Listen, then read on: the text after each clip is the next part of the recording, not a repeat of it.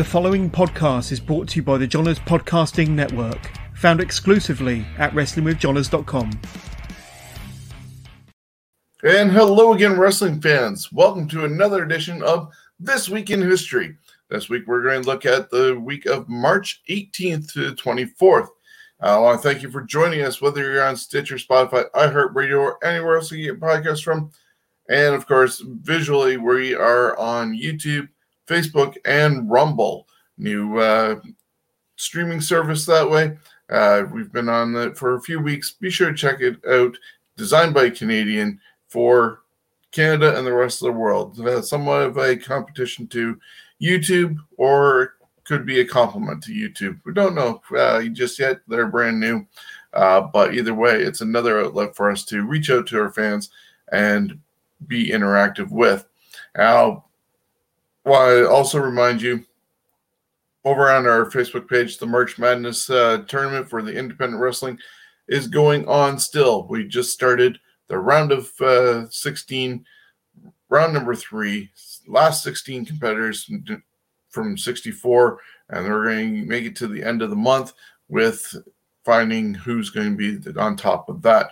We also want to remind you that the Predictions League year number 2 starts WrestleMania weekend, which is next weekend. We got Stand and Deliver and 2 nights of WrestleMania. Not going to go with Ring of Honor. I'm thinking about adding Ring of Honor to the Predictions League, but that's a work in progress, and we're going to see what else is going on at the time, but it's a triple shot happening. Predictions League. Go to our Facebook page for more details, along with our website, scumbagswrestling.ca, and all the details are there. You can win great prizes throughout the season, have bragging rights, and you never know. It's also going to encourage you to watch more pay-per-views and have your fandom. But, like I said, we are here for history, and we can't do that until we go over to Niagara Falls. He was just out of screen for a second, but he's still here. And it's Jonesy. How are you, sir? I played you, man. Made you think I was leaving again. I know. Hey, who knows? Like I said, it is Friday. We're a day behind because, well, family and work obligations come first. But we want to make sure we cover history. Got a lot to go through. But, yeah, it's one of those evenings where staying inside and listening or watching stuff about wrestling is a good thing to do. So, without further ado, if you want to start us off with some headlines. All right. I'm almost there. There I am. All right. So, it's March 18th, 20 years ago. I got a piece of chocolate in my mouth. It didn't go away soon enough, so. On Raw from Montreal, Quebec, Hulk Hogan returned to the red and yellow and received a 17-plus-minute ovation from the fans to start the show. Hulk Hogan and The Rock defeated the Outsiders, Scott Hall and Kevin Nash, by a countout. Also on the show, Brock Lesnar made his WWF television debut, interrupting a hardcore championship match between Maven and Al Snow. With Lesnar was a returning Paul Heyman, who was fired in late 2001. This show also had the CEO, Linda McMahon, announcement of the brand split and drafts starting the following Monday. Yeah, I was listening to Something to Wrestle With, and they were talking about the different WrestleManias and that, and how at 18, they...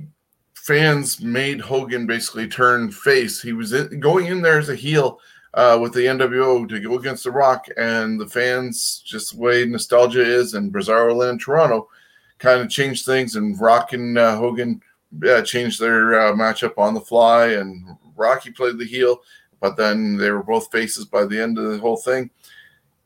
They knew they had, unfortunately, something different, and I think that's why they through Hall and Nash to go after Rock and Hogan at the end of that match.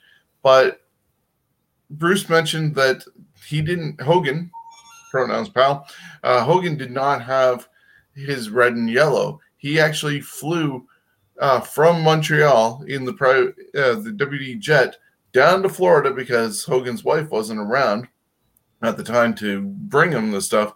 He flew down in the corporate jet, grabbed his yellow and red stuff, and flew back to Montreal in time for the show.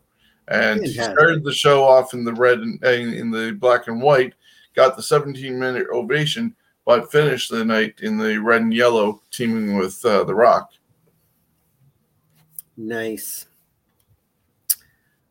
I can't say I remember that. I remember it happened, but I can't remember if I actually seen that episode. So we're carrying on. 21 years ago, March 19th, 2001, WCW presented Monday Nitro.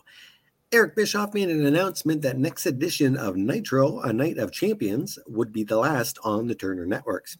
That wasn't the only bad news that night, as the fans had to sit through the last taping on Thunder. The main event was Scott Steiner and Jeff Jarrett defeating Dustin Rhodes in a handicap match. Yeah, that's going to put butts in seats.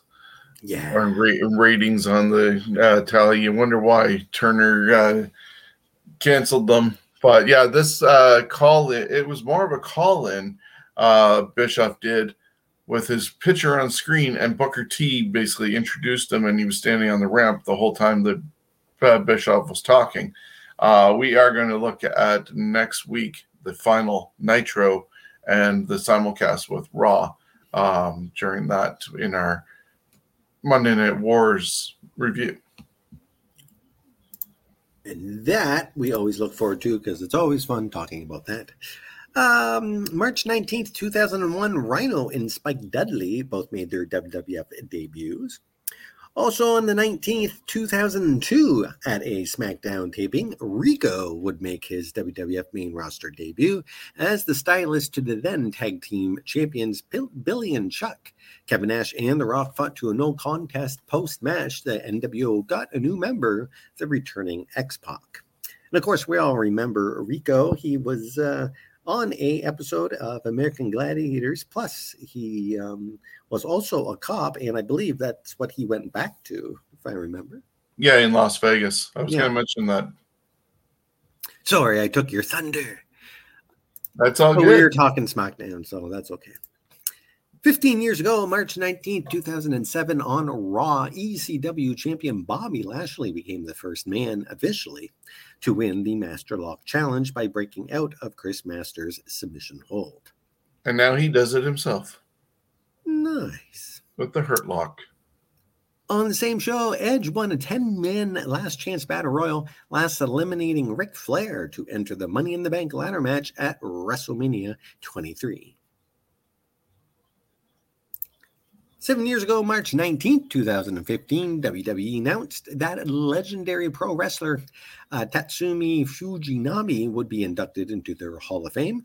Fujinami, a former WWF Junior Heavyweight Champion and the protege of Antonio Inoki, won the IWGP Heavyweight Championship 6 times and former NWA Champion. 22 years ago, March 20th, 2000, on Raw is War, Triple H defeated The Rock and The Big Show in a triple threat match to retain the WWF Championship. After the match, Triple H received a shock from CEO Linda McMahon as she announced that the main event to WrestleMania would be a fatal four-way match pitting Triple H, The Rock, The Big Show, and the unretired Mick Foley. And on top of that, there would be a McMahon in every wrestler's corner.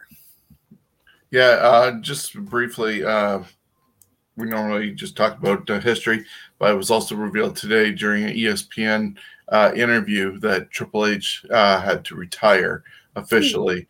I guess the heart problems that he had months ago were really damaging, and he has like a defibrillator and cannot wrestle any longer. And so he finally made that official announcement earlier today.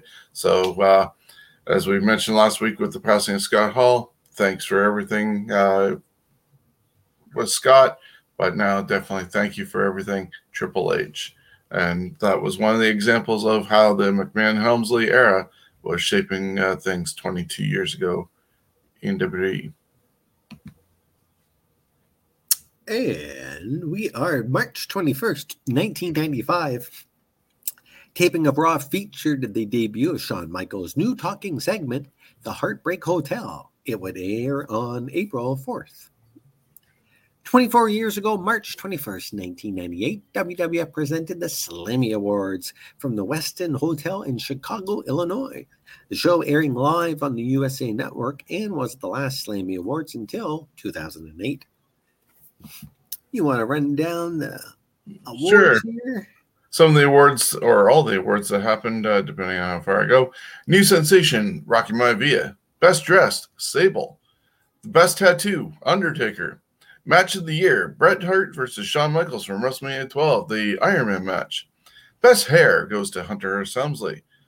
The Loose Screw Award went to Mankind. Best Bow Tie, well, there was no winner because Owen Hart just stole the Slammy to be a two-time Slammy Award winner. Good for him. Best Entrance Music, The Undertaker. Best Finisher, Shawn Michaels with Sweet Chin Music. Best Couple, Goldust and Marlena. Freedom of Speech Award went to Stone Cold Steve Austin, the star of the highest magnitude, whatever that means. Undertaker getting 3 Slammies in one episode. Lifetime Achievement Award went to Arnold Skolin, and Miss Slammy was Sable with 2 Slammy Awards in the evening. Well, if RVD would have stuck around earlier in the WWF, he could have got the star of the highest magnitude. Maybe.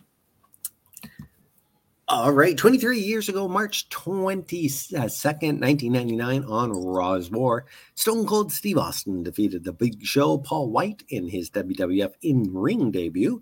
The opening segment of the show had Austin driving a beer truck down the aisle and treat Vince McMahon.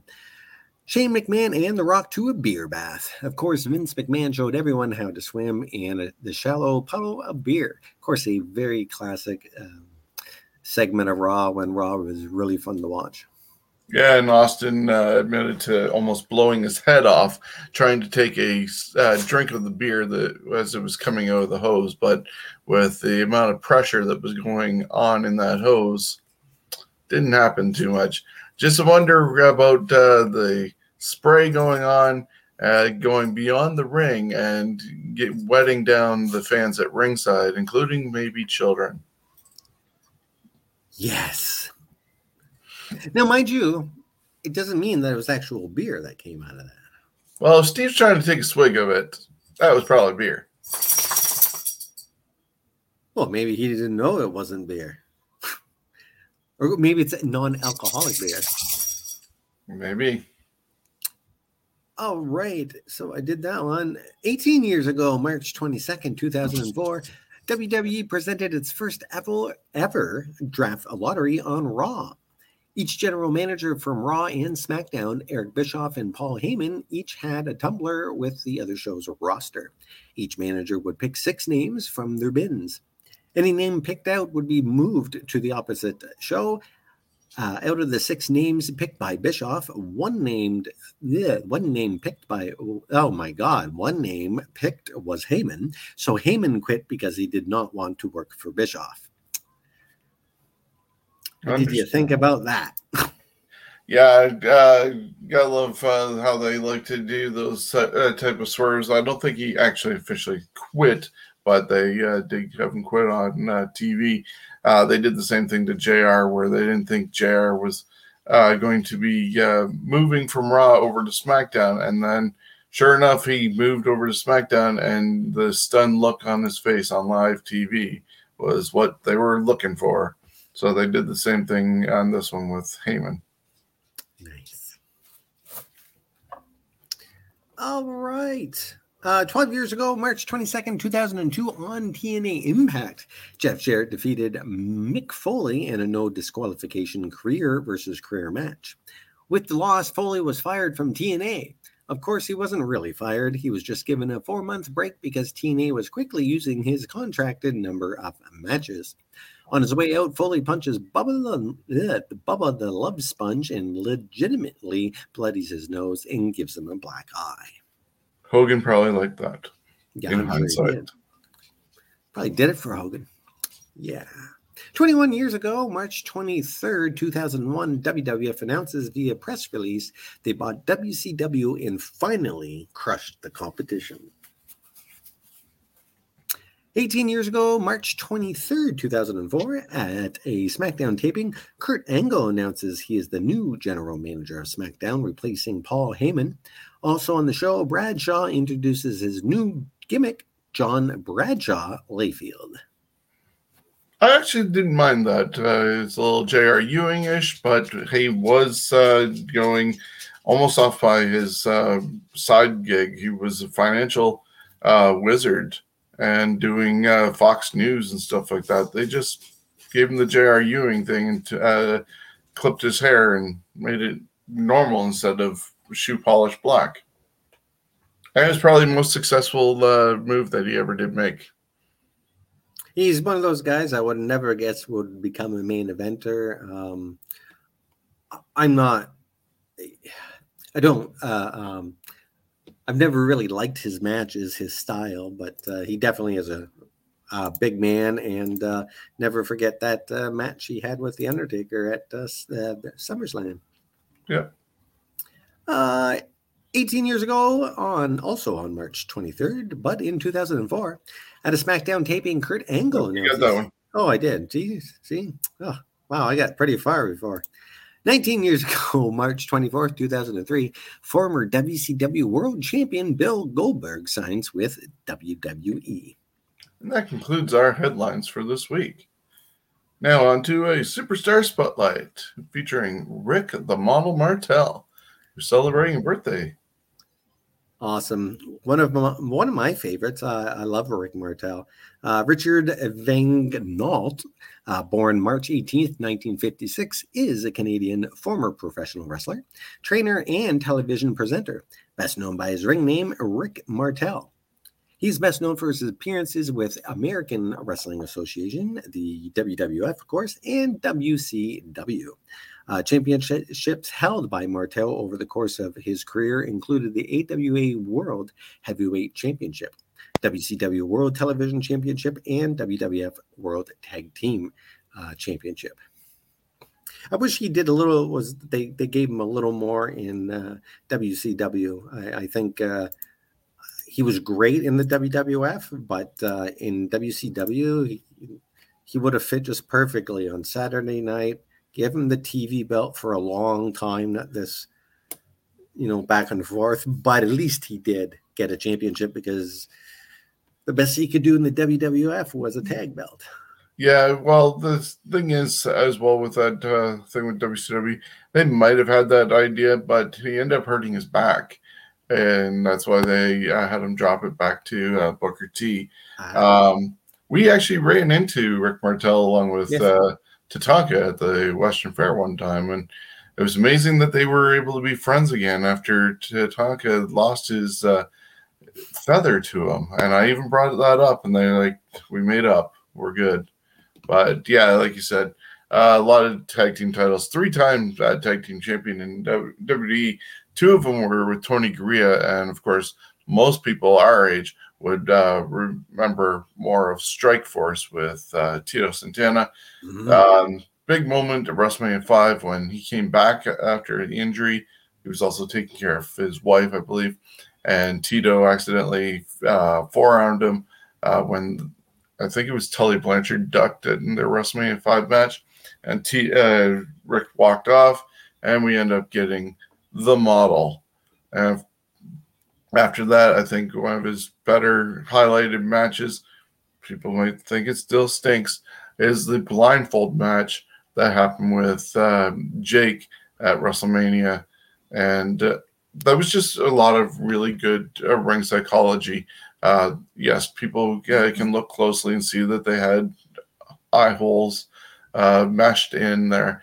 But the pointing and getting the crowd going and clapping to misdirect and stuff like that was really good work of the audience and both Jake and Rick. It's unfortunate the back injury happened, and he is one guy who is not in the WWE Hall of Fame. I think it's by choice, unfortunately. So it'll take a while before we can hopefully recognize Rick Martel for his contribution to wrestling. And I want to know where the hell, like, the arrogance, it should be available. Yeah, and not in the bug spray atomizer. I think it worked because of that bug sprayer. Well, eventually you did have it like in a hookah-looking oh, yeah, with the little sponge bottle thingy. Yeah. Martel is from a family of wrestlers and made his professional debut at age 17 when his brother Michael, a wrestler, asked him to replace an injured wrestler. Martel already was a skilled amateur wrestler and quickly adapted to professional wrestling. Martel wrestlers rode the world, winning titles in Canada and Stuart Stampede Wrestling and Vancouver-based NWA All-Star Wrestling. New Zealand, Japan, Hawaii, and Puerto Rico-based World Wrestling Council. His first real success in the United States came in the National Wrestling Alliance, Portland's affiliate, Pacific Northwestern Wrestling, in 1979, where he became a top talent, holding the Canadian and PNW tag team titles simultaneously. He left PNW on August 16th, 1980, when he lost a Loser Leaves Town match to Buddy Rose. Martel also served as a stint as a booker for a wrestling territory in Hawaii, where he would help the promotion set up matches and construct the storylines that would play out inside and out of the ring. And that's just a little bit about Rick Martel. Now on to some other birthdays that happened this week. Yes, other birthdays. March 18th would have been the 96th birthday to legendary wrestling announcer Lance Lanier Russell. He passed away at the age of 91 in 2014. Russell was renowned for his relaxing wrestling style and a legendary announcer in the Memphis territory from 1959 to 1997. He also announced for the Continental Wrestling Association and would serve as an announcer for WCW from 1989 to 1992 and would work weekly Monday night bouts at the Mid-South Coliseum, as well for Smoky Mountain Wrestling in its later years before going into semi-retirement in 1997. Russell was the ring announcer in the 1999 Andy Kaufman film Man on the Moon. Russell did the commentary for the real Lawler-Kaufman match. The commentary can be found on the WWE DVD release, Greatest Wrestling Stars of the 80s. All right, more birthdays. March 18th, EC3 turns 39. And if I didn't mention, Rick the Martel turned 66, and Vanessa Bourne turns 34. On the 19th, we got Rick McGraw, who would have turned 67, Jimmy Havoc, who turns 38, Matt Seidel, 39, and March 19th, it's a happy 35th birthday to April Jeanette Brooks, a.k.a. AJ Lee. Born April Jeanette Mendez in Union City, New Jersey, Brooks met then WWF Diva Lita at age 12 at an autograph signing. She competed in the third season of NXT, is a former WWE Divas champion, and married to CM Punk. And I always say, out of all the ladies that have ever been through the WWF, I think she's the top as far as just good looking, just an yeah, AJ was one of my favorites, especially in that era. And she could wrestle. That was the thing. Like, yeah. She was small, but she could hold her own as far as believing that, okay, yeah, she can get out of that situation. Yeah, she was stuck in that middle era in a way because there were still a lot of divas going on.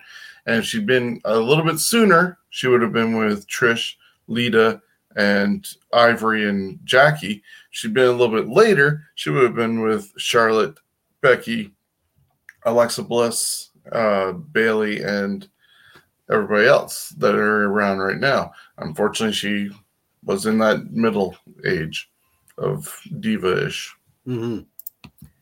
Well, hopefully she does return at some point for a match or a run somewhere. March 20th, Sting turned 63, and he's still rocking it in the ring. At least I assume he's rocking it.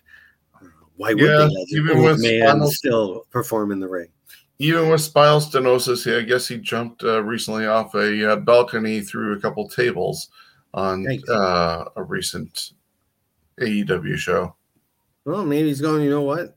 I'm going to keep doing this until I physically, my body won't let me. Seems like it. March 20th, Matt Taven turns 37. And title changes. 37 years ago, March 18th, 1985, in North Carolina, Ivan and Nikita Koloff defeated Manny Fernandez and Dusty Rhodes to win the NWA World Tag Team Championship. Also on the 18th, but in 2001, Alex Skipper and Kid Romeo defeated the Filthy Animals, Billy Kidman and Rey Mysterio Jr., in a tournament final to win the WCW Cruiserweight Tag Team Championship. Yep, a title that lasted title reigns for Elix Skipper and Kid Romeo, and then losing them to Billy Kidman and Rey Mysterio. I think that was on the last Nitro. And then the belts were never seen again. And folks, if you want to go back and see what Rey looks like without a mask, that's your era to do so. There you go. Sticking with the 18th and the same show, Helms defeated Chavo Guerrero Jr. to win the WCW World Cruiserweight Championship. And Booker T would defeat Rick Steiner to win the WCW United States Heavyweight Championship. 11 years ago, on March 18th, 2011, Extreme Tiger defeated Carlito Caribbean Cool, L.A. Park, and El Messias in an elimination match to win the 2011 AAA Rey de Reyes tournament. 10 years ago, on that same day, but in 2012, El Hijo de Perro Aguero defeated Hector Garza, Jack Evans, and L.A. Park in an elimination match to win the 2012 AAA Rey de Reyes tournament. 79 years ago, on March 19th, 1943, El Santo defeated Mercy Largo Velazquez to win the Mexican National Middleweight Championship for the first time. And 33 years ago, on March 19th, 1989, in Tokyo, the AJW would crown a new champion after Eric Shishido defeated Manami Toyota to win the vacated AJW Singles Championship title. Shishido would go on to great fame in Japan as AJ Kong. Yeah, and she even appeared on one of the first events for AEW. So still going strong, Asha Kong is, and that was 33 years ago. And I think I'm at 30 years ago, March 19th, 1992, in Tijuana, Mexico, El Hijo de Santo defeated Esperanto Jr. to win the WWA World Welterweight Championship. On March 19th, 2001, Edge and Christian would win the WWF Tag Titles after defeating the Hardy Boys, only to lose them an hour later to the Dudley Boys. And on that same event, defeated The Big Show to win the WWF Hardcore Championship. Do you remember who won it? Because it's not there. Yeah, no. That's a good question. Somebody defeated The Big Show. Actually, something tells me it was Big Boss Man. Or sorry, Boss. The Boss. Could be. 20 years ago, March 19, 2002, at a SmackDown taping in Ottawa, Ontario, Canada, William Regal defeated Diamond Dallas Page by submission to win the WWF European Championship. Also on the 19th, 2011, Eddie Edwards defeated Roderick Strong to win the ROH World Championship. And Edwards is still going strong, working over in Impact Wrestling, and just recently joined the group of Ring of Honor or Honor No More people who just joined the company after the somewhat downfall restructuring of and sale of Ring of Honor. No, thank you for that, Sean. March 21st, 1991, the Steiner brothers Rick and Scott defeated Hiroshi Haas and Kensuke Sasaki to win the IWGP Tag Team Championship. 41 years ago, March 22nd, 1981, in Greensboro, Paul Jones and the Masked Superstar defeated Ray Stevens and Ivan Koloff to win the NWA World Tag Team Championship. For those unaware of who the Masked Superstar was, that was Bill Eadie, also known as Axe of Demolition. And the Smash. And he was also, I think, Superstar Machine or Big Machine during the Machines era. Yes, I think you're right. He also seems like a very smart guy. Man, he's still going around doing autograph sessions with Barry Darso as Demolition. Seems like a really nice man, too. Kind of reminds me of George Animal Steel as far as his demeanor. I can see that. March 22nd, 2004, Samoa Joe defeated Xavier by submission to win the ROH Championship, holding it for a record 645 days. Also on the 22nd, in that same show, a different show, but same day, Batista and Ric Flair defeated Booker T and Rob Van Dam to win the World Tag Team Championship. Wow, that was a great ROH show. Yeah, Flair and Batista on it. 11 years ago, March 22nd, 2003, at a SmackDown taping, Wade Barrett defeated Kofi Kingston to win the WWE Intercontinental Championship. 38 years ago, March 23rd, 1984, in Singapore, Ric Flair defeated Harley Race to win the NWA World Heavyweight Championship 3 days after he lost the title to Race in New Zealand. Neither of the title changes are recognized by the NWA or WWE. So then, did it really happen? It never did. And that's why people say Ric Flair is more than a 16-time world champion. There you go. Because of that one and other events that happened at. See, that's why you keep records. It didn't happen, but it did. 30 years ago, March 23rd, 1992, in Memphis, Brian Christopher defeated Jimmy Valiant to win the USWA Southern Heavyweight Championship for the first of 25 reigns. Half as many as his dad. 14 years ago, March 23rd, 2008, Hiroshi Tanahashi defeated Giant Bernard to win the 2008 New Japan Cup and an IWGP Heavyweight Championship match. Tanahashi would fail in his title match against Shinsuke Nakamura a week later. Yeah, and those that are not aware, Tanahashi had taken the title, we said, from Giant Bernard, and that is A-Train or Tenzai. Matt Bloom, who is now a high official and trainer with NXT. Could talk all day long about how bad they executed Tenzai and Prince Albert. I mean, again, talented guy, gets over in another country, goes to the WWFE, and just... They didn't even give him a chance as Tenzai. It's like, why did he even bother dressing him up and giving him that name when you revealed before he even like takes anything off that, hey, this guy was Prince Albert. Like, okay, well, you just fucked that guy. Yeah. Lost his credibility, unfortunately. Imagine they did that with Kane. Oh, by the way, that cool guy that just came down, yeah, we're going to ruin his career. It never happened. He was the former Diesel or dentist. Yes, that's right. 20 years ago, March 24th, 2002, in Japan, Masahiro Chono and Hiroshi Tenzan defeated Yuji Nagata and Manabu Nakanishi in a tournament final to win the vacated IWGP Tag Team Championship. Combo! I nailed those names pretty good. 19 years ago, March 24th, 2003, on Raw, Chief Marley declares himself one half of the World Tag Team Champions when William Regal is stripped of his half of the titles due to what was thought to be a stomach virus, but turned out to be a serious heart condition that would keep him out of action for more than a year.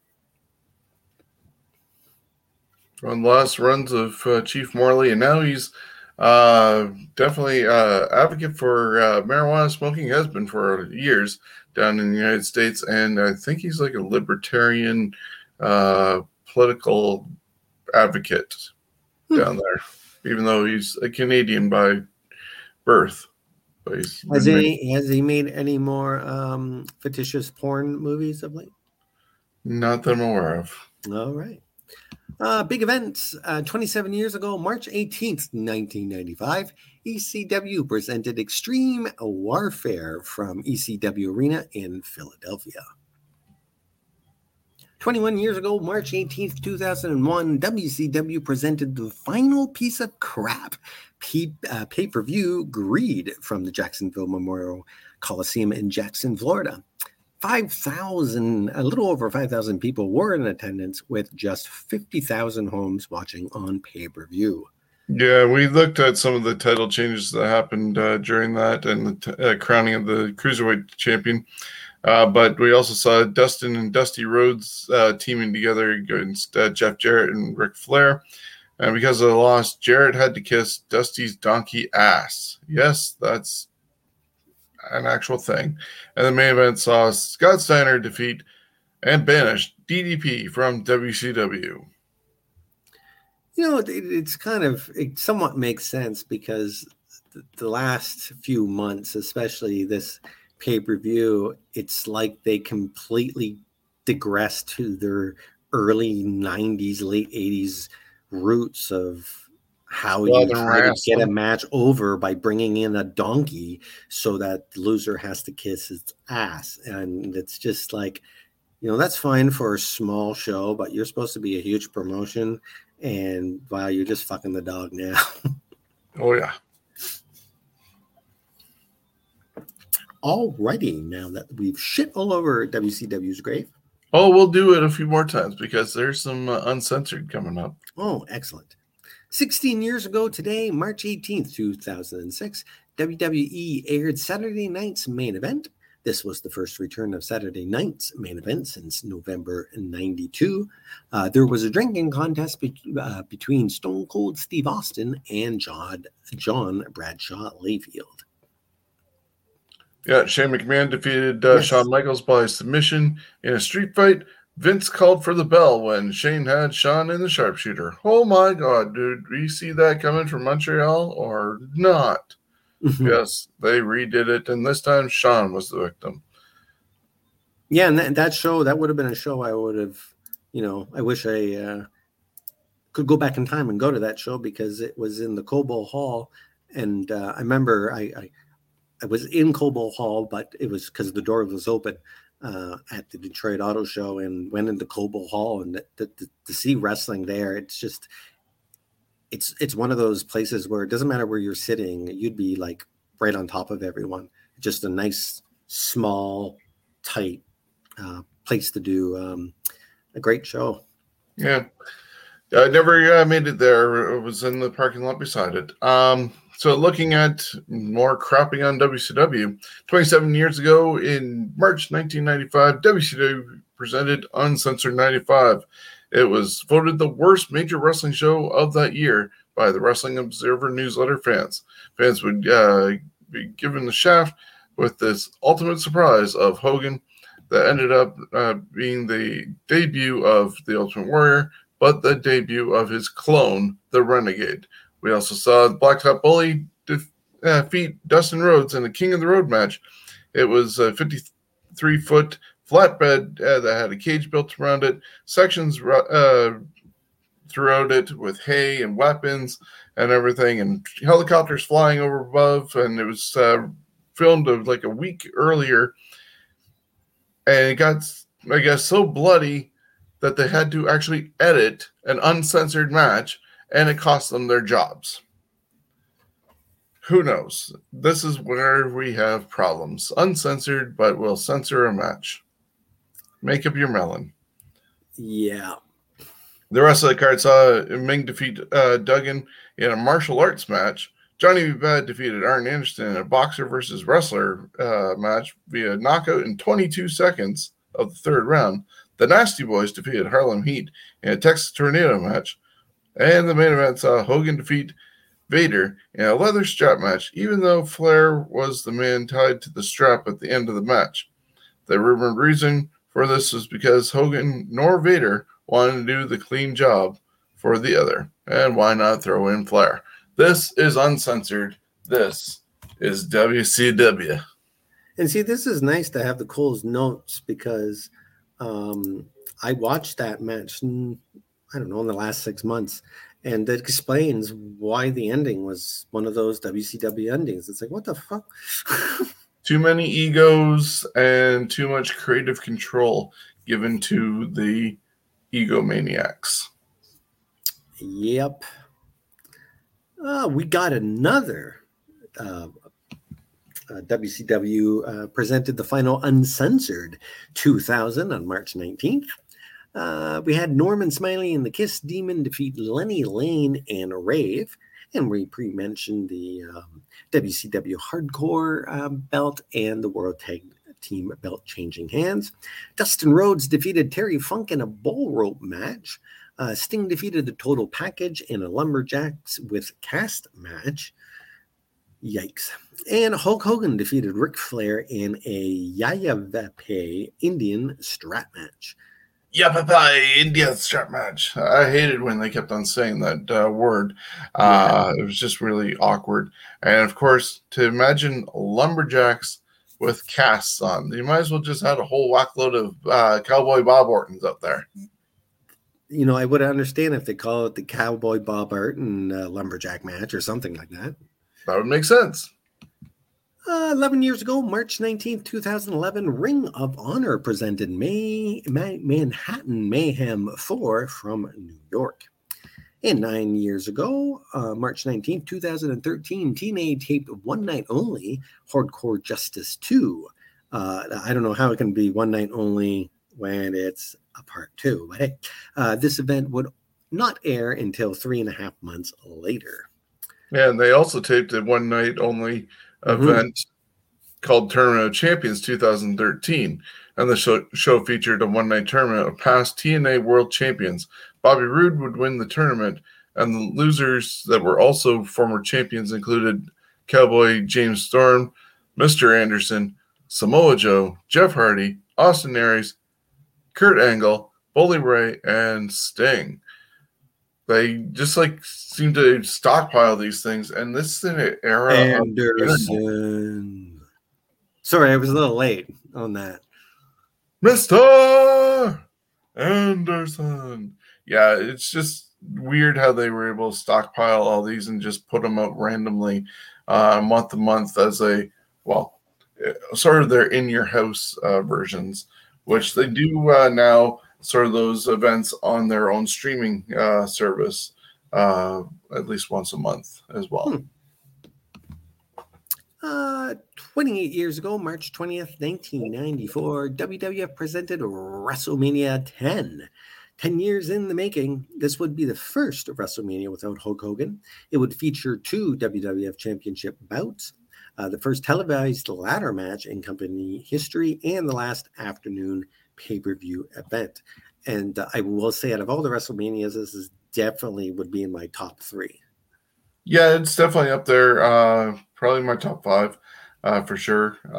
Not sure if it makes the top three, but you can't go wrong with an opening match of Brett versus Owen, and Owen picking up the victory, even though Brett then walks up with the title at the end of the show.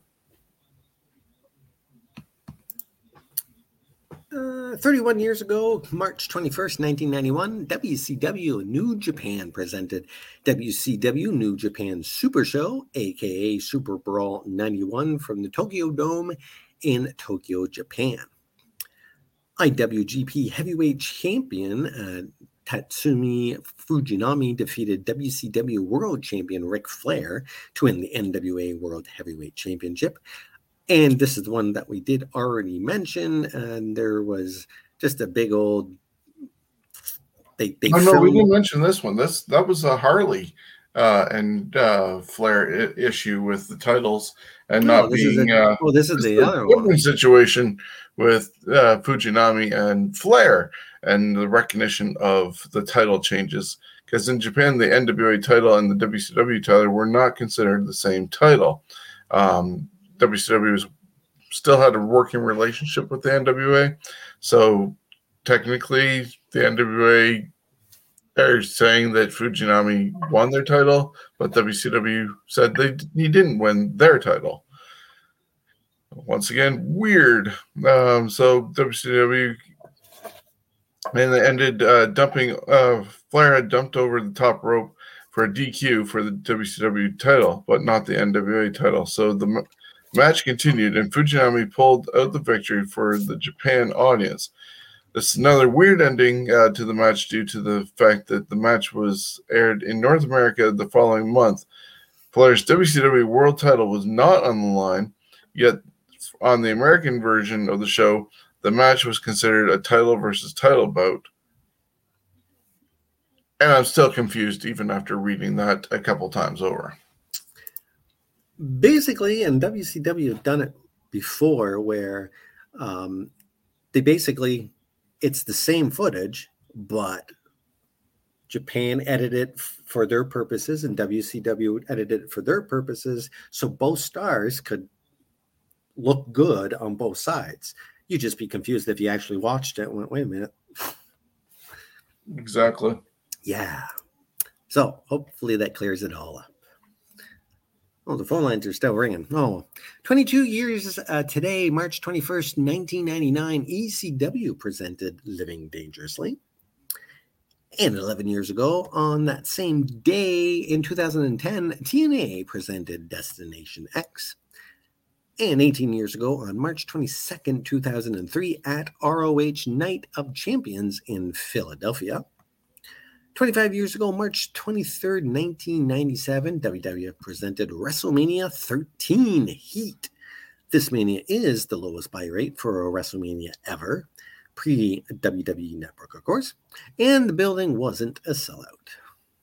No, if you go to Grillin' JR, he does a good rundown of this show where it's basically headlined unofficially by it's headlined by Sid against Undertaker, and their secondary thing was supposed to be the Chicago Street Fight because they were in Chicago, but almost like WrestleMania 18, the real main event and show stealer was a non-title match. 18 had Hogan Rock, and 13 had Brett Austin. That could have closed out the show. Yeah, that was a definitely good match. 31 years ago, I already did that. Oh, no, this is the Stars and Stripes one. You want to do that one? Sure. WWF presented WrestleMania 7. I actually watched this during my history class, thanks to Mr. Gooder. Nice. In high school. Superstars and Stripes Forever. Their pay-per-view audience would drop from 160,000 the previous year, and they had moved the event to the 92,000 LA Memorial Coliseum to the LA Sports Arena next door. Some say this move was due to security concerns. Others say it was because of ticket sales were slow. It's actually a mixture of both. Once again, something to wrestle with. They did a megasode putting a bunch of them that they'd already previously talked to about together, so you could listen for like 7 hours straight. And when it came to WrestleMania 7, the security concerns were definitely there because the U.S. government was willing to pay for security for the Super Bowl, but not for WrestleMania. And it would cost millions of dollars for Vince to secure that. It was during the start of the Gulf War and everything going on that way. And I think by the time it ended, and the Gulf War or that sort of stuff ended by the time WrestleMania happened, but with all the planning and the costs, they had to move it over to the LA Sports Arena. Plus, because of the theme of everything going on with the Iraqi sympathizer and that, people were turned off from attending WWE event with that in mind. So it was a mixture of attendance, ticket sales, and security that formed them having to go to the LA Sports Arena. And yeah, I still enjoyed that show. A lot of people crap on it, but I think this is like that event was probably Hogan's last good match in the WWF. And maybe even all the shit he did in WCW, because him and Sergeant Slaughter, it was old school, but it was very entertaining. And Slaughter, people hated him, and he had death threats. He was Yeah, I know, but he was fantastic. It's kind of like now what's going on. Where's the Russian? Where's the bad Russian? Yeah, I don't know if they. It's different there. Nowadays. Yeah. I do. But I know. Beforehand, yeah, it always used to be some sort of evil, whatever the evil of the real world was a character in the wrestling world. Also on that card was a fantastic match between Bossman and Perfect, where Bossman was so athletic at that one.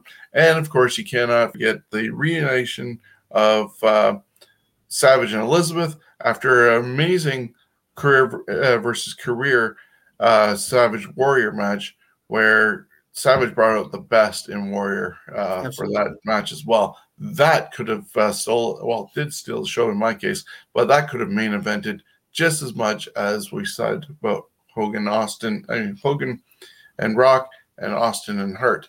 Savage Warrior could have been the main event of WrestleMania 7. 26 years ago, March 24th, 1996, WCW presented another uncensored 96. About 9,000 were in attendance for this shit show of a main event.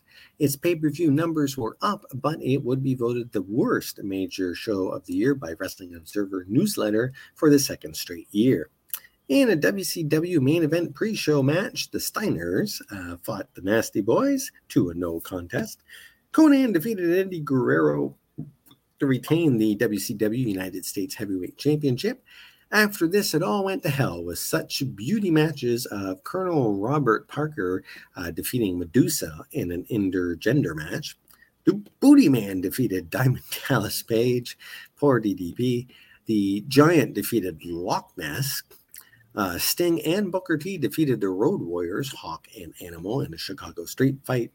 And the Mega Powers, Hulk Hogan and Randy Savage, defeated the Alliance to end Hulkamania. Ric Flair, Arn Anderson, Ming, the Barbarian, Lex Luger, the Taskmaster, the Gangsta, and the Ultimate Solution with Woman, Miss Elizabeth, and Jimmy Hart in a three-tier doomsday cage match with rules that were kind of a mystery. Now, Sean, you don't have to explain the rules because there really wasn't any, but... what did you think of that match? It was cool. The big cage and the ring, and then the other ring, in the center of the arena, but the match. Yeah, they had this where the staging would be was the triple cage, and loaded two wrestlers into every section of the cage because one layer was divided into two. But then Z Gangsta and the Ultimate Solution weren't out there at the time for the whole match. Hogan and Savage made their way through and then somehow in the ring. And then they went back to the other cage where the ring was. And more brawling happened because all the other ones came out of their cages. I don't know. And Beefcake saved the day with pie plates. I thought it was frying pans.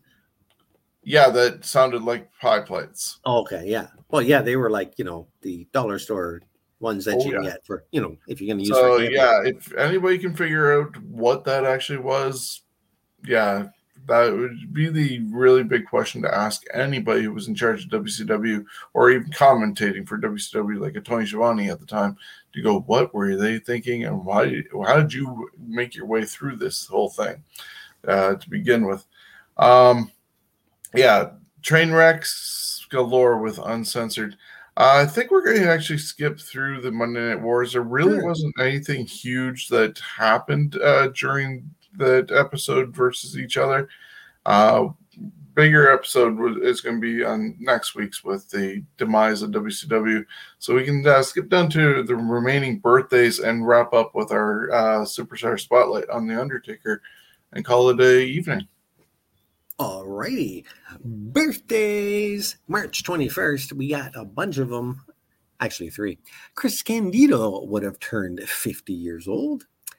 Killer Kelly turns 30.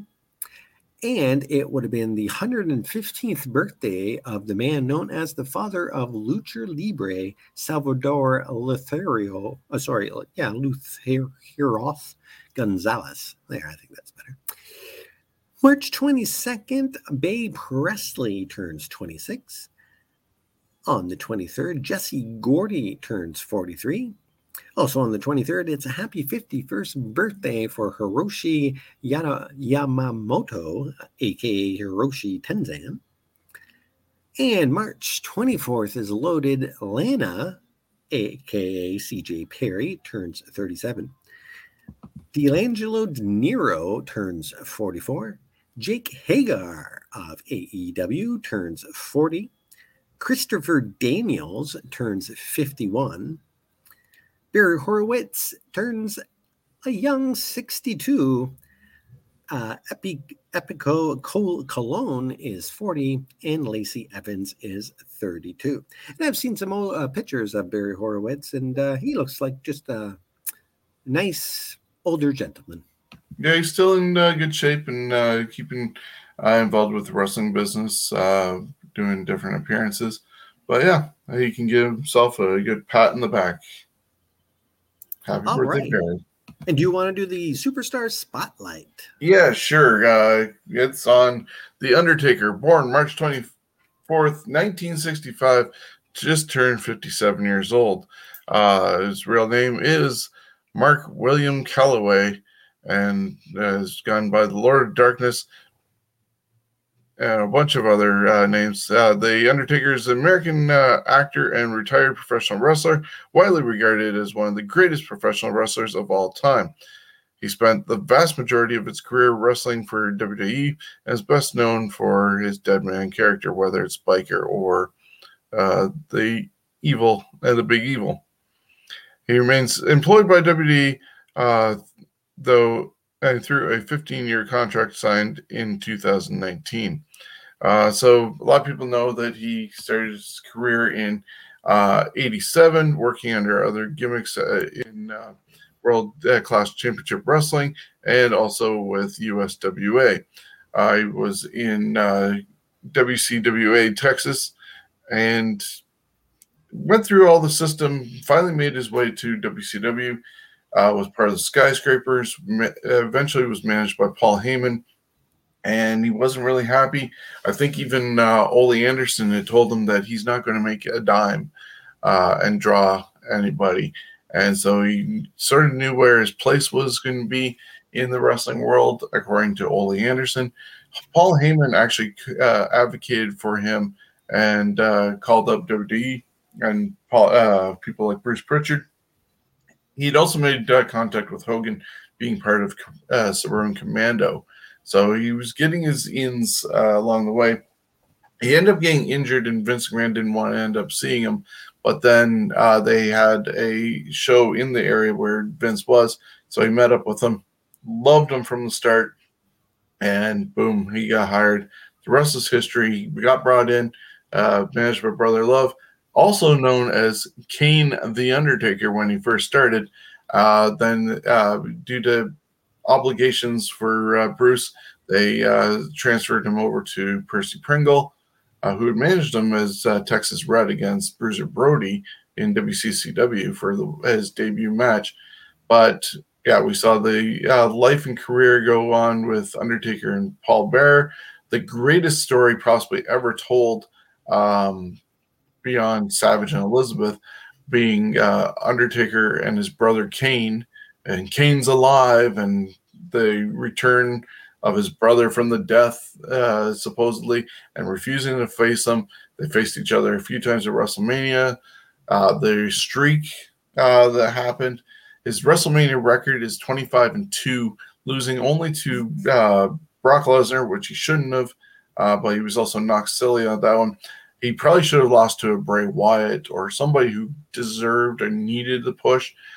His other loss was to Roman Reigns. I agree with the Brock Lesnar loss. I don't agree with the Roman Reigns loss. Well, by that time, the loss didn't matter. It did, though, at least to me. It's like, okay, you let him have this huge streak, and all of a sudden, what, because he's old? I understand Brock Lesnar. Look at Brock Lesnar. He's a freaking beast.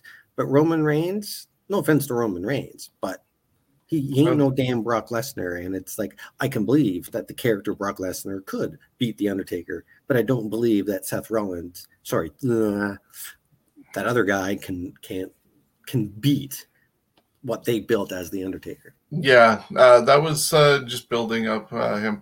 Unfortunately, I think in a way Taker stayed a little bit past to where he should have been because he had the horrible match with Goldberg in Saudi Arabia, along with the Brothers of Destruction against DX in Saudi Arabia.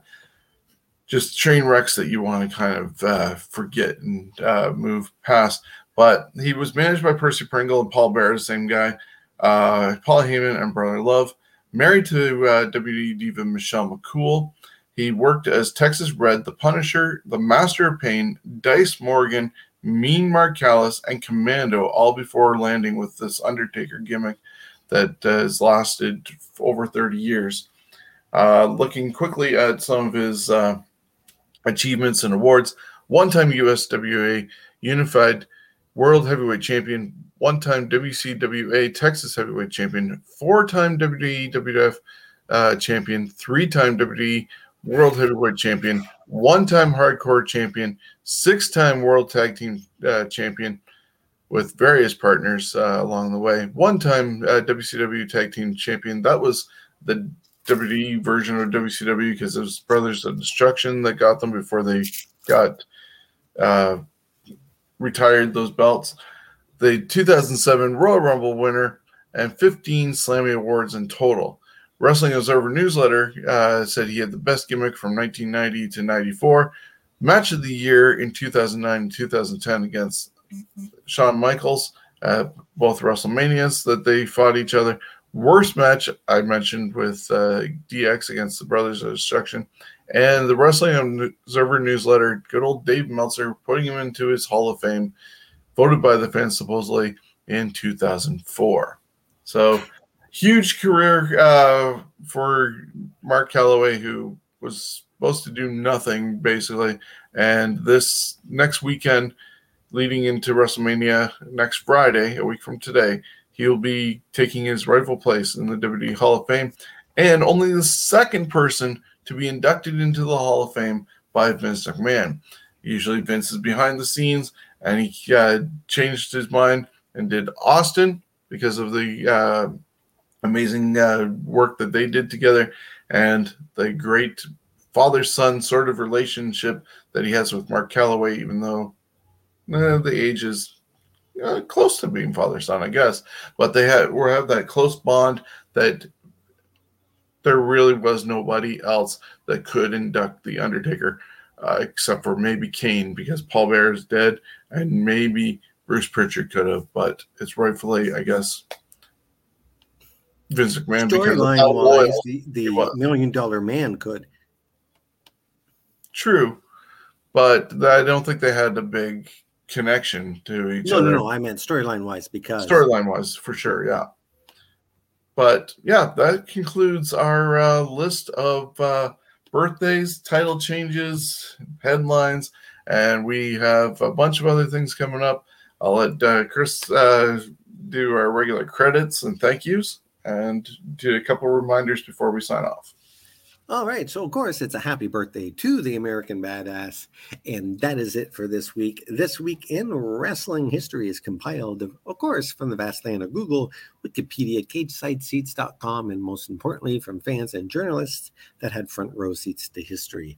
And as always, a big thank you to our sponsor, CoolBet, CoolBet.com, and sportsbook betting in casino games. Stay cool and bet responsibly. And as always, a thanks and a shout out to our Johners as listeners.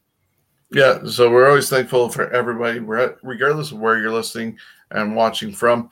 And for those in Ontario, specifically, we are in round number 3 of the March Madness, the final 16 of 64.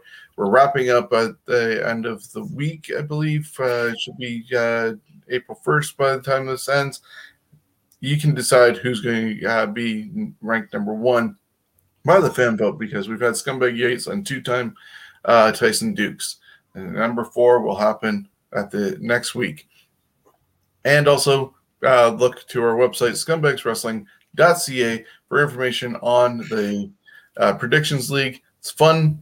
You get prizes and bragging rights. All starts WrestleMania weekend with year number 2.